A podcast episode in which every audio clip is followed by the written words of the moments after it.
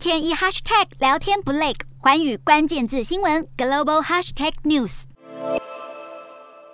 欧盟计划在今年底前大砍九成的俄罗斯石油进口，还要禁止保险业者承保载运俄国石油的船只，就连亚洲市场的供给都可能受到影响。严厉制裁的手段一出，石油输出国组织 OPEC 也开始有动作。市场消息传出，在俄方输出力量被削弱时，沙乌地阿拉伯愿意提高石油产能来弥补市场空缺，甚至有部分 OPEC 成员国正在考虑把俄罗斯剔除到 OPEC Plus 石油生产协议之外。眼下不会被剔除，但几个月后的未来就很难定论。拜登就任美国总统后，与沙乌地阿拉伯关系恶化。白宫先前一再呼吁中东国家增产石油，好压低价格，却始终被已读不回。如果沙乌地阿拉伯趁此机会增产救市，就很可能跟拜登政府冰释前嫌。不过说要救市，其实救的多半是美国市场，因为俄罗斯石油如今的买家还是大有人在。印度大买俄罗斯打折后的原油，再快速进行精炼，把成品销往欧美国家。印度这几个月的石油产品出口量一直处在历史最高水平。华尔街日报报道，快被欧美封杀的俄国原油很可能因此换了种方式进入美国市场，因为印度炼油商能以混合精炼的方式，把俄方原油藏进汽油、柴油或是化学产品中掩盖来源。还有分析形容，印度正在成为欧洲的炼油中心，获得经济利益之外，也在加速改变它在石油贸易版图的地位。